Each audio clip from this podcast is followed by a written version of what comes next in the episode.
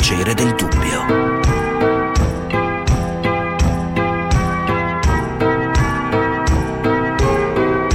Di Gianluca Nicoletti si chiama Larry Nasser ed è l'ex osteopata della nazionale statunitense di ginnastica artistica. Contro di lui 130 atlete, 130 accuse di molestie e abusi sessuali. Tra queste varie ex medaglie d'oro che a distanza di tempo dai fatti hanno trovato il coraggio di denunciare ciò che a 15 anni, l'età media di una ginnasta, è forse difficile persino da capire. Quello di Nasser è un nome clamoroso ma non isolato. Non è infatti la prima volta che vengono fuori accuse di questo genere nell'ambiente olimpionico. Negli ultimi 35 anni sono stati denunciati pubblicamente oltre 290 uomini, tra allenatori, membri dello staff e dirigenti. Lo spettro degli abusi copre oltre 15 discipline sportive e in questo contesto gli uomini condannati per crimini sessuali sono stati più di 175.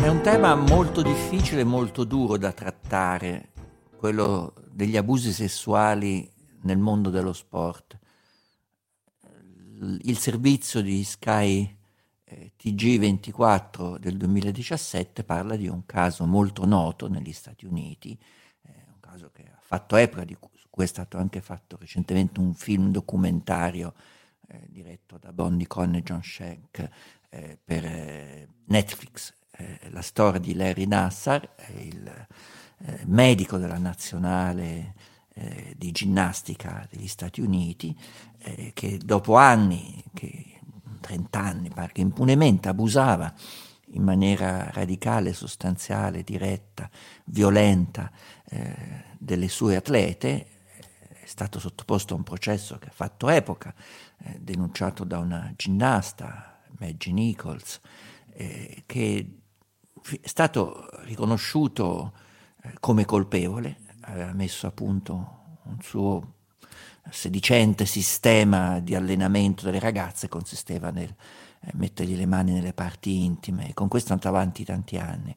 E questo film, eh, sotto il titolo Atleta A, che Atleta A era la sigla eh, che designava nell'inchiesta l'atleta che ha avuto il coraggio di denunciarlo, eh, diciamo, viene raccontato e viene eh, fat, tra, fatto intravedere il clima di omertà, di reticenza che c'è nel mondo dello sport nel denunciare le persone che compiono molestie sessuali, che sono tante e il tipo di molestia è fra le più infami, proprio perché nel mondo dello sport eh, di solito eh, si affidano i ragazzi perché si pensa sia un mondo pulito, un mondo che li tenga lontani e li preservi dagli aspetti più, più tristi, più squallidi, più oscuri eh, dell'umanità. Eppure eh, bisogna avere il coraggio di dire che nel mondo dello sport, come le faine vanno a pollai, le persone che hanno particolare eh, tendenza nel molestare, soprattutto essere indifesi, essere mh, più sprovvisti di strumenti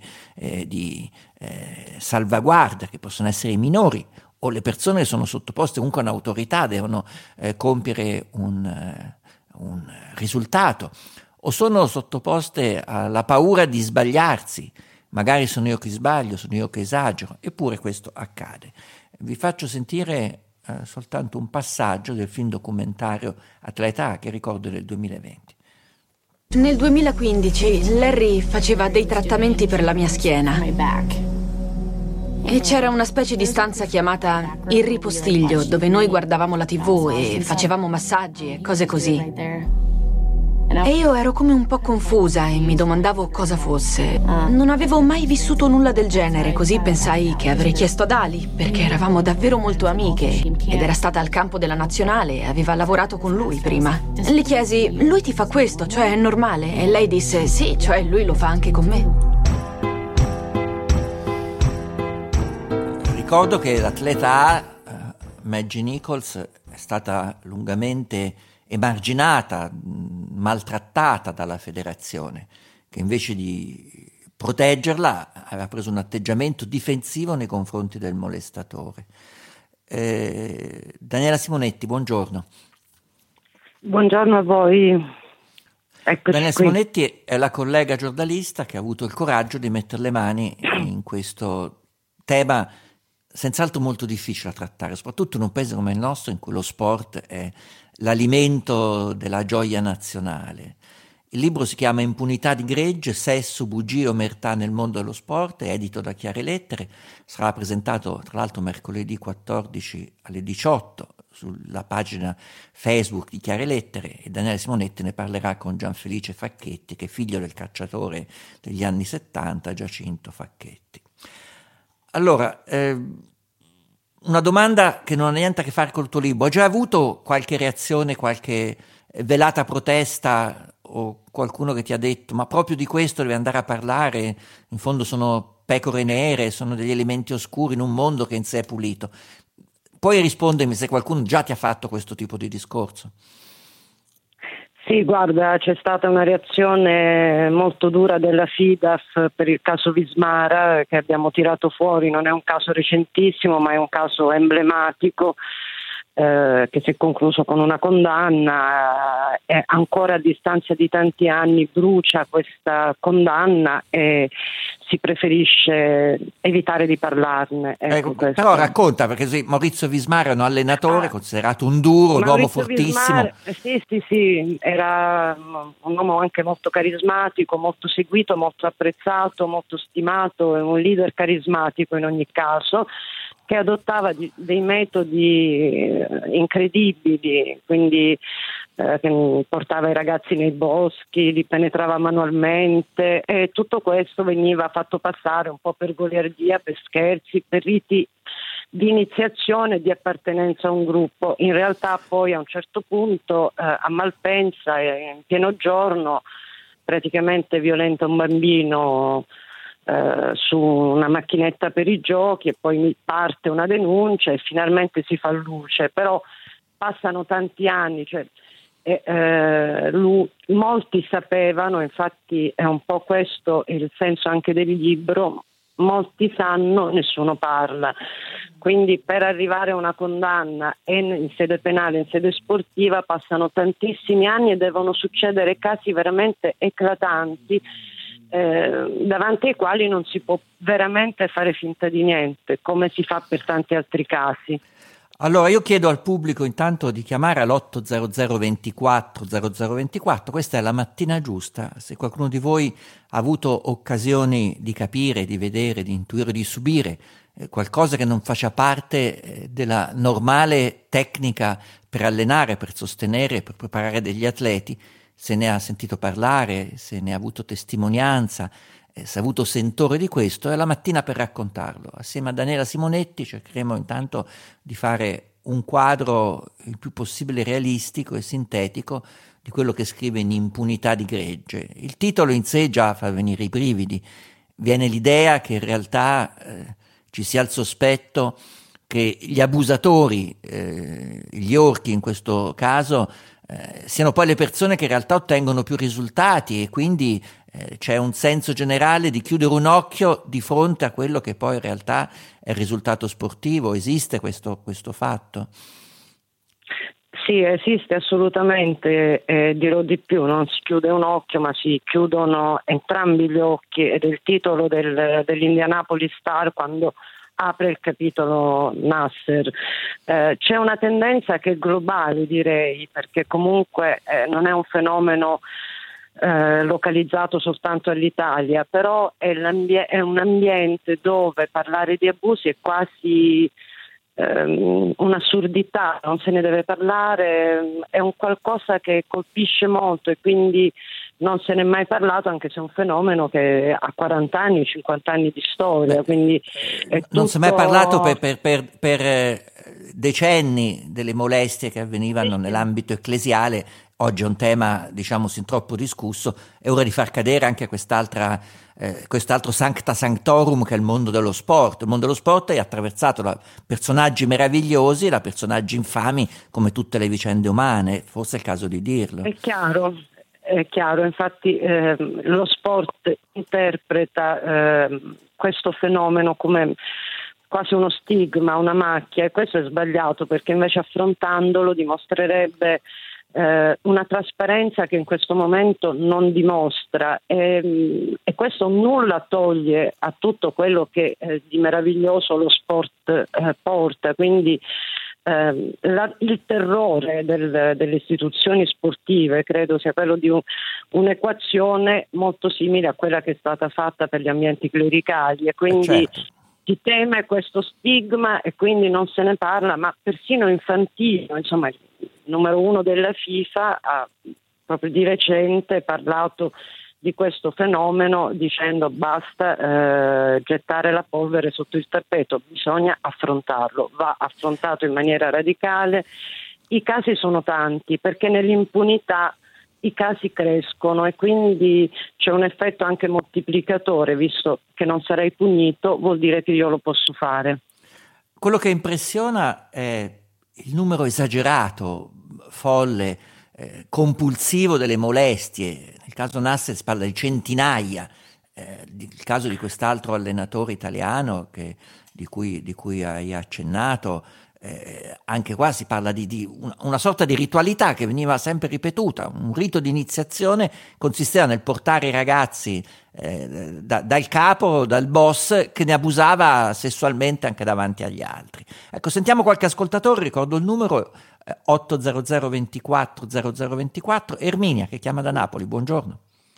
Buongiorno, sono Erminia. Mio figlio è stato violentato dal proprio istruttore di scherma e nel momento in cui abbiamo sporto denuncia, ehm, ciò che abbiamo avuto è stato un isolamento totale da parte dei genitori che non ci hanno rivolto più la parola, da parte della scuola che si è schierata a fianco dell'istruttore e non dalla parte nostra, da parte della federazione che non ci ha minimamente considerato. Scusa, ma non c'è una vicenda giudiziaria oggi... su questo? Se avete fatto una denuncia, eh, il certo, abbiamo fatto la denuncia, sì, il reato è pesante e il dolore che uh, si uh, sviluppa uh, dopo questi abusi nei genitori e nel bambino vengono utilizzati come arma della controparte, ovvero la distrazione di un bambino che si dissocia, che urla, che spacca muri, che aggredisce i genitori perché non ne può più, perché ha subito per un anno, perché ha dovuto tenerlo dentro, perché ha dovuto sentire minacciare i propri genitori. Quando esce fuori tutta questa rabbia, questa rabbia non viene compresa e accolta, neanche quella dei genitori, ma può diventare addirittura un'arma contro di noi, perché quello su cui si batte subito è far passare il bambino per un pazzo e i genitori per genitori che magari vogliono trarre qualche approvvigionamento da questa vicenda. Senti, quindi... fammi capire, Erminia, fammi capire, scusa, ma diciamo questa persona sarà stata diciamo, sottoposta a un'inchiesta, un'indagine, a un processo. L'aspetto giudiziario non bilancia eh, quello che eh, può essere eh, la presunzione di innocenza dei genitori, giusta, perché finché non viene giudicato è giusto che allora, prima di arrivare a tutto questo, comunque il bambino deve subire anche dalla giustizia. Mio figlio non è stato tutelato, è stato sentito, ha fatto un incidente probatorio di tre ore microfonato, è stato rimandato a casa perché una raccomandata non era arrivata. La raccomandata che non è arrivata era più importante del benessere psicologico di mio figlio, che ha dovuto aspettare otto mesi ancora per fare l'incidente probatorio, che è durato poi nove ore, chiuso in una stanza senza fare pipì, senza mangiare. Addirittura al momento, al momento a che punto è questa vicenda? Erminia, a che punto è questa vicenda? Al momento, allora, l'imputato ha fatto 15 giorni di, uh, di carcere, stiamo parlando nel 2018. Poi è stato messo comodamente agli arresti domiciliari per poco, è libero, lui è libero. Ma continua a esercitare anche... diciamo, la, sua, la sua professione? Ufficialmente dice di no, ma ufficiosamente non mi risulta che non sia ancora in luoghi dove non dovrebbe essere. Allora, fermaci un attimo, fermaci un attimo, Erminia. Daniela Simonetti, ecco, quindi dopo cinque minuti è già arrivata una telefonata. Eh, quanto trovi di già visto, già letto già trattato e già eh, scritto nel tuo libro, nella storia che ci racconta Erminia, la prendo per quello che è, è il suo punto di vista, però ci sono elementi comuni con una narrazione che tu hai eh, ben eh, profondamente analizzato. Ma guarda, sono dei rituali consumati, eh, c'è la denuncia, la vittima viene abbandonata, le federazioni fanno finta di niente, eh, poche si costituiscono parte civile, direi forse una o due, non di più, almeno da quello che ci risulta, che mi risulta. Sono dei rituali eh, veramente consolidati, questo è capitato anche nel rugby, abbiamo visto anche nelle storie che abbiamo trattato. Pallavolo ehm, femminile ho visto anche. Una, sì, pallavolo è uno sport ad alto rischio perché ha prevalenza adolescenziale, quindi questi allora bisogna anche capire che noi non sempre parliamo di pedofili, noi parliamo anche di abuso, soprattutto di abuso di ruolo. Eh, il tecnico riveste un ruolo eh, decisivo sulla formazione del minore e quindi eh, il minore si affida a lui, quindi eh, in qualche modo finisce per cedere anche a delle lusinghe che passano attraverso un sogno, un sogno di gloria. Si vede bene nel caso Nasser, tutte queste ragazze che erano poi siamo arrivati a una stima di 500 bambine, erano ehm, incapaci non solo di capire l'abuso perché avveniva con un falso trattamento medico, no? ma anche poi di eh, poterlo rappresentare in qualche modo. Sono passati 30 anni. Eh, Maggie Nichols, che tu hai citato prima, eh, è stata trattata male, la famiglia è stata abbandonata, lei ha perso tantissime occasioni sportive. Questo è quello che accade all'estero, ma anche in Italia. È un rituale. Ma fermati solo, eh, Daniela, sono... solo un sì, secondo, sì, dare la linea sì. alle informazioni della borsa. Ci fermiamo un attimo, prendiamo respiro, visto che il tema toglie il respiro. 80024 0024. Aspetto altre segnalazioni, altre esperienze da parte del pubblico. Tra poco.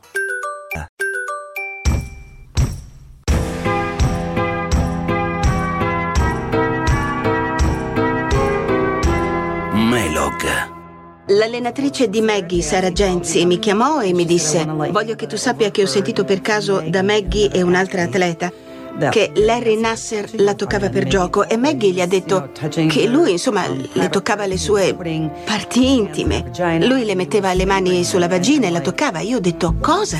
Steve Penny mi chiamò, non avevo mai parlato con lui personalmente.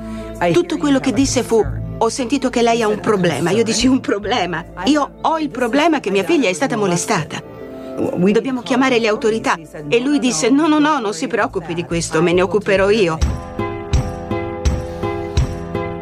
Sentite, questo è l'inizio della storia di Maggie Nichols, la ginnasta americana con grandi risultati, che però è stata la prima a denunciare le molestie subite dal medico della nazionale, Larry Nasser, la federazione al tempo ha cominciato a ostacolarla. Eh, perché? Perché creava un problema. Eh, questo signore poi si scoprì che aveva, con questo suo metodo eh, di preparazione dell'atleta consisteva a mettere loro le mani nella vagina, tanto per essere chiari, capito? Era un metodo che illustrava e considerava con basi scientifiche, in realtà era un abuso vero e proprio, ingiustificato, beh, è stato punito. Oggi parliamo eh, del fenomeno delle molestie, degli abusi delle violenze sessuali nel mondo dello sport, fenomeno ancora allo stato di eh, nascondimento, di tabuizzazione, eh, di eh, copertura. lo scopre forse per prima in maniera così consistente Daniela Simonetti, che è una collega, una giornalista che ha scritto Impunità di gregge, Sesso, bugie omertà nel mondo dello sport, edizioni chiare lettere. Volevo sentire due ascoltatori e poi riprendo con Daniela per parlare anche soprattutto la situazione italiana, se no sembra che sia un fenomeno che riguarda soltanto altri paesi. Domenico da Milano, buongiorno.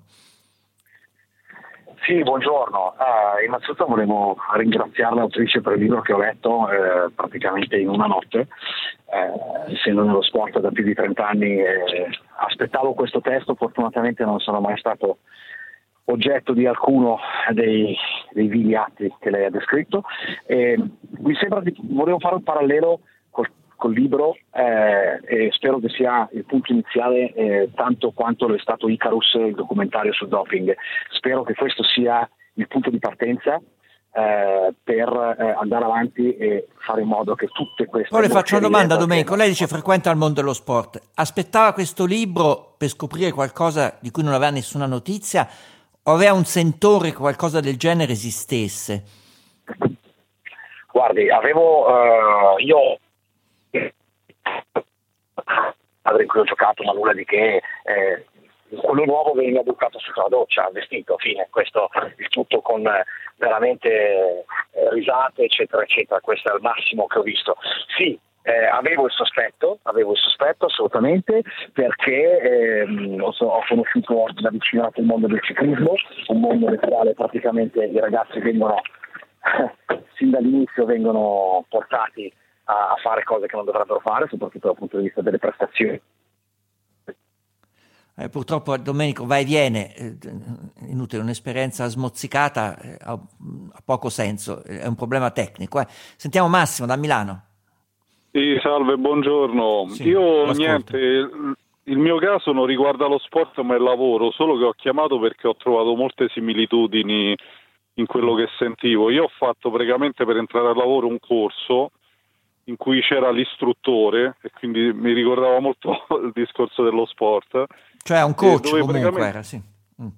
Sì, infatti, durante il corso l'istruttore piano piano aumentava le percosse fisiche, quindi pugni, pizzichi, eh, tirate di capelli e, e a un certo punto si vedevano anche gente adulta o che piangeva o rivoli di sangue che uscivano, che ne so, da un braccio. Sì, ma che, scusate, che tipo di attività vi, vi insegnava questo, questo, signore? A fare cosa? Eh, eh, eh, diciamo l'attività di lavoro che preferisco diciamo, non entrare nello specifico Vabbè, perché è okay. facilmente riconoscibile. Però Vabbè, alla fine comunque... ti insegnava il lavoro. La, la, fregatura qual è stata? È che precamente io ho, tra virgolette, denunciato all'interno del lavoro questa cosa. Mm invece di andare bene andava male, cioè che praticamente venivo escluso. E quindi mi no, è, è importante la... quello che hai detto Massimo, fermo un attimo. Daniela Simonetti, vedi, Massimo porta una testimonianza che non c'entra nulla con lo sport, comunque sia un'attività di coaching, una persona che ha sotto di sé la responsabilità e anche il futuro di alcune persone e non si sa per quale ragione si scende sempre sul piano fisico. Io immagino e suppongo anche nel mondo dello sport un allenatore, un istruttore con metodi particolarmente duri, il primo che tu hai citato, figurati, eh, era noto per essere un uomo tutto di un pezzo, di quelli di una volta, capito? Ecco, passa anche attraverso eh, la somministrazione di attenzioni fisiche, possono essere eh, di tipo di molestia sessuale o di tipo violento, che comunque stabiliscono eh, un superamento del limite concesso eh, eh, nell'accesso del non consentito della fisicità di un'altra persona. Torniamo al mondo dello sport, però mi dai un, un, quadro della situazione italiana? Quante denunce sono state fatte e quante eh, nascondono in realtà un numero superiore di casi che non vengono denunciati, secondo te?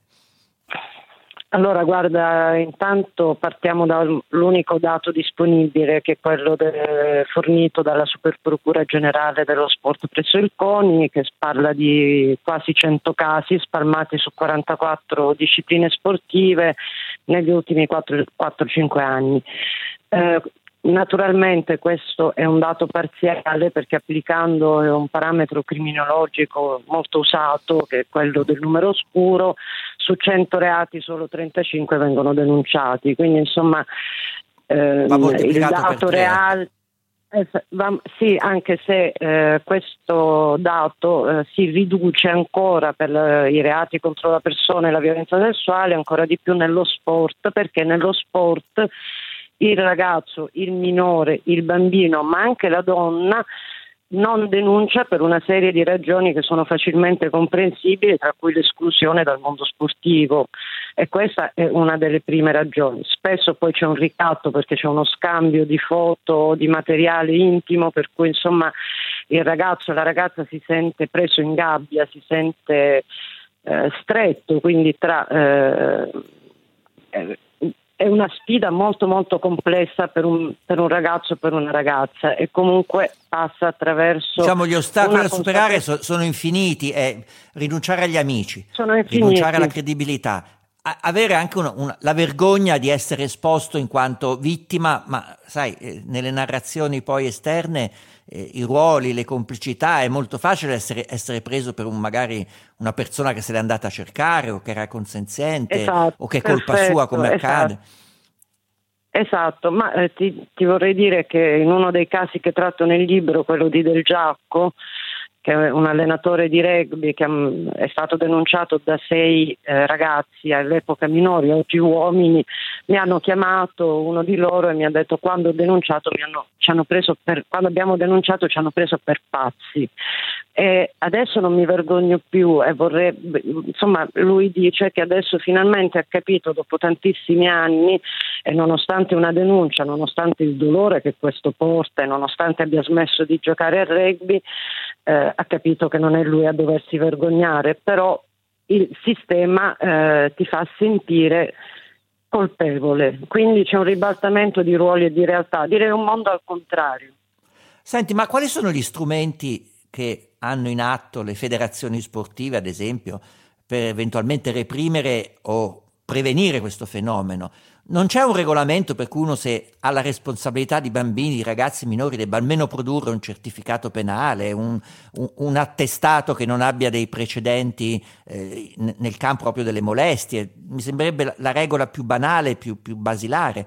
Ecco, eh, sì, hai ragione, sarebbe la prima regola, ma questa regola è stata in qualche modo disattesa perché nel 2014 i collaboratori sportivi sono stati esentati dal presentare i certificati penali e quindi ci si affida a delle autodichiarazioni a volte fallaci o comunque impossibili da verificare.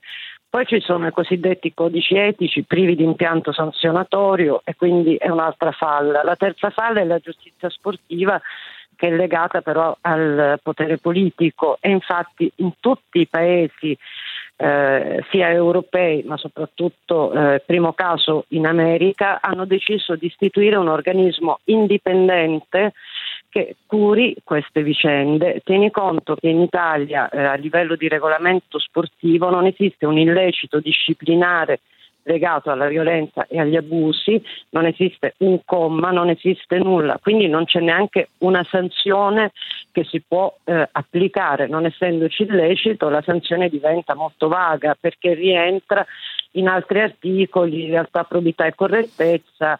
Invece ti volevo eh, rubare un minuto perché eh, il signore che aveva parlato del ciclismo aveva detto delle cose molto molto condivisibili di cui parliamo anche nel libro ehm, di una durezza, no? questa durezza e questa...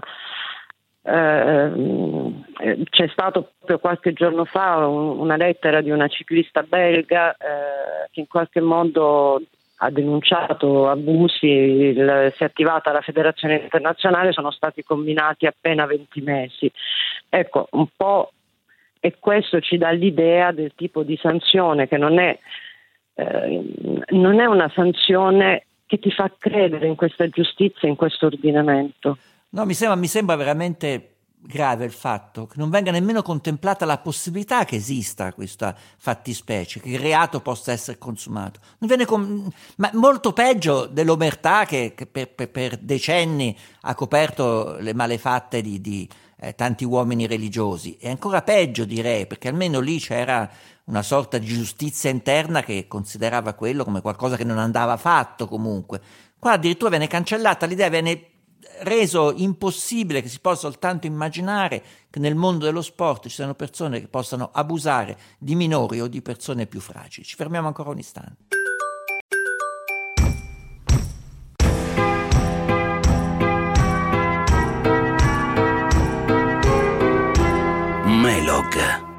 L'ex pattinatrice francese Sarah Bitbol ha pubblicato un libro nel quale accusava il suo ex allenatore di averla stuprata più volte tra il 90 e il 92. Rivelazioni che hanno sconvolto il mondo dello sport e che hanno portato alle dimissioni del presidente della Federazione francese degli sport del ghiaccio, Didier Gaillaguet. 21 allenatori sono sotto inchiesta perché sospettati di violenza, 12 per molestie o aggressioni sessuali, altri 7 per violenza fisica o verbale. Il volume dei casi rivela pratiche e comportamenti ripetuti da generazioni di allenatori, ha fatto sapere il Ministero in un comunicato. Le indagini dimostrano che sono coinvolti atleti minorenni e anche bambini e che i rapporti tra allenatori e pattinatori sono segnati da una forte autorità che rende ancora più difficile la fuga dei ragazzi.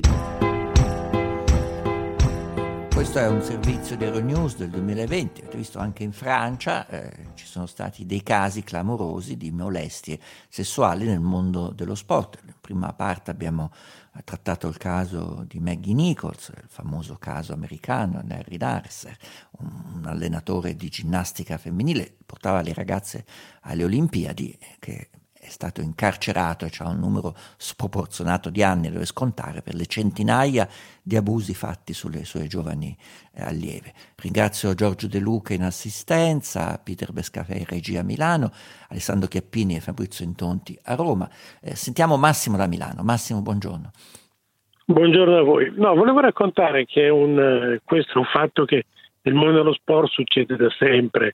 Metà, in, fine anni 60, inizio anni 70, società semiprofessionistica di calcio, c'era un direttore sportivo, quindi non un allenatore, che non credo abbia mai abusato di nessuno, però era suadente, veniva, ti prendeva sotto braccio, ti, eh, ti abbracciava, veniva sotto la doccia a guardare quando facevamo la doccia.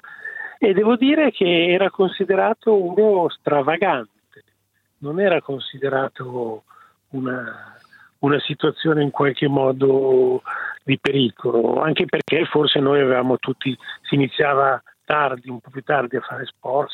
Erate già grandicelli, diciamo, e tutta più pezzata. 14, anni, è un po' raccio, è uno un po' maiale, viene a vedere i ragazzi sotto la doccia, a vedere i ragazzi sotto la doccia. Avevamo le, le battute da spogliatoio proprio le più bieche. Quando Però comunque c'era, c'era, c'era, una avvisaglia che era fuori de, del proprio ruolo. Allora, grazie intanto eh, del racconto. Daniela Simonetti, ricordo che è autrice di Impunità di Gregge, Sesso, Bugia Omertà nel mondo dello sport.